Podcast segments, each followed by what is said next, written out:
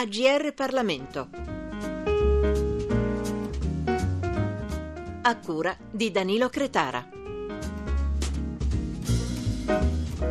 Bentrovati a tutti gli ascoltatori di GR Parlamento per questo nostro appuntamento della rubrica dei libri e nostra ospite al telefono Anna Maria Gravino, che è autrice del libro Il rogo di Primavalle, l'omicidio politicamente corretto dei fratelli Mattei, Ferrogallico Edizioni. Bentrovata Anna Maria. Buongiorno, grazie a voi. Grazie per essere nostra ospite. Io ho detto che lei è autrice del libro, per la precisione lei è autrice dei testi, della sceneggiatura, perché stiamo parlando di una graphic novel, di un fumetto, per dirla in termini più semplici.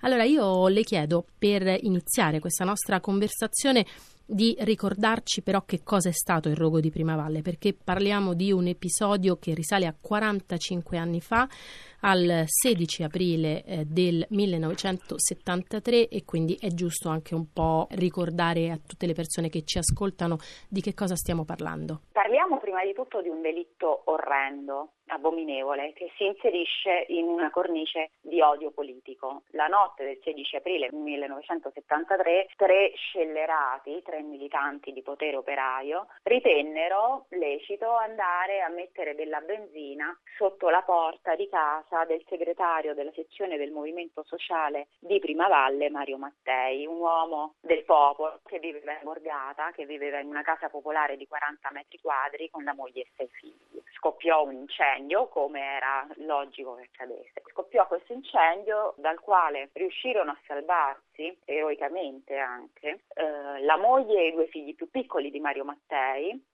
perché lui riuscì ad aprire un varco nel fuoco e loro riuscirono a scappare, due figlie che si buttarono dalla finestra, ma in cui perirono due, i due ragazzi. Loro avevano la stanza attaccata alla porta d'ingresso a cui era stato dato fuoco e le fiamme presero immediatamente il bambino più piccolo, Stefano aveva 10 anni, e il fratello più grande di 22 anni che dormiva in stanza con lui, pur avendo la possibilità di salvarsi, eh, non se la sentì di lasciarlo morire da solo e morì insieme a lui. Ci resta di questo fatto così drammatico un'immagine di, di grande forza, un'immagine che è un pugno allo stomaco, che è il volto carbonizzato di Virgilio alla finestra, che non rispondeva agli appelli del padre che lo implorava di buttarsi e lui non volle lasciare il fratello più piccolo. E questo è, diciamo, di per sé un fatto che provoca raccapriccio. Dopodiché, dopo questa cosa, dopo questo delitto orrendo, ci fu tutta una campagna degli ambienti antifascisti militanti e eh, diciamo di apparato istituzionali che portò alla colpevolizzazione delle vittime e a presentare i colpevoli che furono immediatamente individuati per una serie di prove che avevano proprio sparso intorno a questo delitto e che furono così scoperte dagli inquirenti in due giorni e questi colpevoli, diciamo con un quadro indiziario molto forte, venivano presentati come vittime di una persecuzione politica. Cioè ci fu tutta una macchina pesantissima fatta di giornalisti, parlamentari, padri costituenti, artisti, no? eh, Dario Fo e Franca Rame furono molto attivi nel soccorso rosso che si mise insieme per schiacciare questa piccola famiglia di borgata popolare che aveva subito un lutto così grave, che era stata vittima di un crimine così orrendo subendo un lutto così grave. Tutto questo in nome dell'antifascismo militante e del fatto che uccidere un fascista non era reato, e perché i fascisti non erano umani, non erano umani i loro figli e quindi non solo si potevano uccidere, ma si potevano schiacciare fino all'ultimo, negando loro anche la compassione. E questo fu Prima Valle. Lei nel libro racconta non solo il fatto fatto che avvenne in quella notte dell'aprile del 1973, un fatto che ormai è consegnato alla storia ed è chiarito anche dagli elementi processuali, ma racconta anche l'ambiente in cui quel delitto maturò e soprattutto tutto quello che avvenne dopo, tutto quello che oltre alla strage venne fatto alla famiglia Mattei e tutta la macchina che si mise in moto per convincere poi la giuria che eh, i tre che erano accusati del delitto in realtà erano innocenti.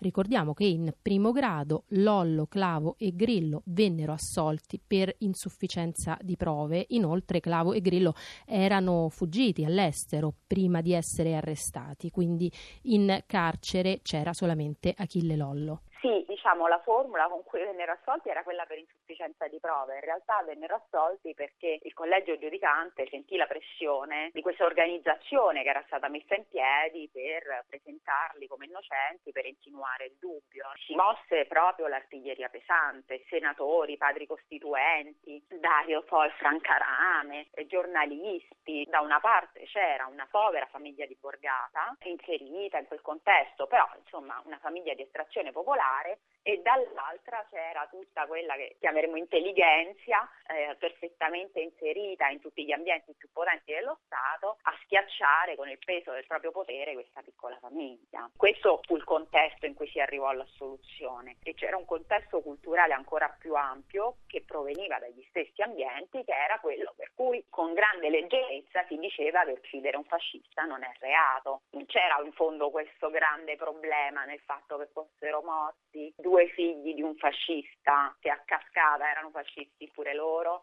anche se avevano dieci anni, come nel caso di Stefano Mattei. Ecco, recentemente anche Pierluigi Battista, noto giornalista, firma di punta del Corriere della Sera, in occasione dell'anniversario appunto della strage, quindi nello scorso aprile, ha scritto un articolo toccante appunto sul Corriere della Sera in cui sostanzialmente dice dobbiamo chiedere tutti scusa, noi che all'epoca c'eravamo e non abbiamo capito, non ci siamo resi conto, non abbiamo permesso a questa famiglia di avere giustizia. È arrivato il momento della giustizia? Uh, non lo so, purtroppo temo che la giustizia dei tribunali eh, non arriverà mai. Mi dispiace, lo dico con grande rammarico, ma Lollo, Clavo e Grillo non pagheranno mai per quello che è successo. Il reato, loro furono condannati per omicidio colposo, così come se fosse una casualità quello che era successo, no? è un incidente di percorso. Il, il reato ormai è andato in prescrizione, Lollo era scappato con gli altri due, non si sapeva dove stavano, Lollo a un certo punto si è scoperto che era in Brasile, ma ormai era in prescrizione, quindi lui non ha dovuto scontare un giorno di galera dopo la condanna. Mi pare che poi sia anche, sia anche tornato in Italia poi. Sì, sì, perché lui adesso è un cittadino libero italiano che può fare tutto quello che vuole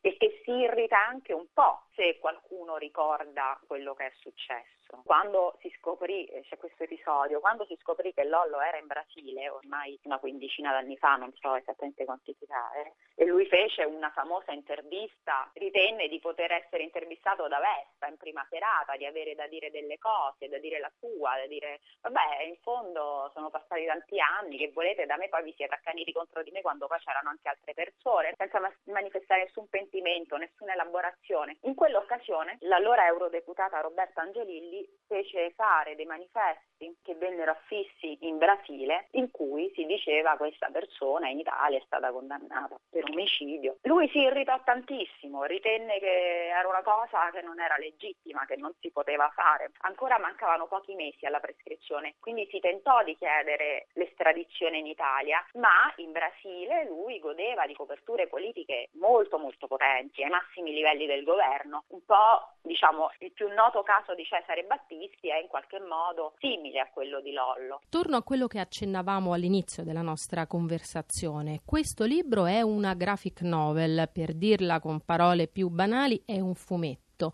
Come mai questa scelta da parte sua e da parte della casa editrice? Questo è un progetto ambizioso, bello, importante della casa editrice che attraverso questo strumento innovativo e passatemi il termine di moda in questa fase no, della graphic novel vuole raccontare delle storie che sono poco note e che per quanto laceranti, per quanto in qualche modo parte della storia di questo paese, rischiano di finire nel dimenticatoio perché poi non c'è, diciamo, nelle generazioni che si sono succedute si è affievolito l'interesse, la curiosità, anche la semplice conoscenza del fatto che è successa questa cosa. Quindi attraverso lo strumento della graphic novel, del fumetto, che è uno strumento immediatamente comprensibile, di facile lettura, che avvicina soprattutto i giovani, loro vogliono appunto raccontare storie come quella dei fratelli Mattei, cercando anche, sempre attraverso la potenza del disegno, di fare in modo che queste storie siano facili da capire, da intelleggere nella loro essenza. E questa impostazione di Ferro Gallico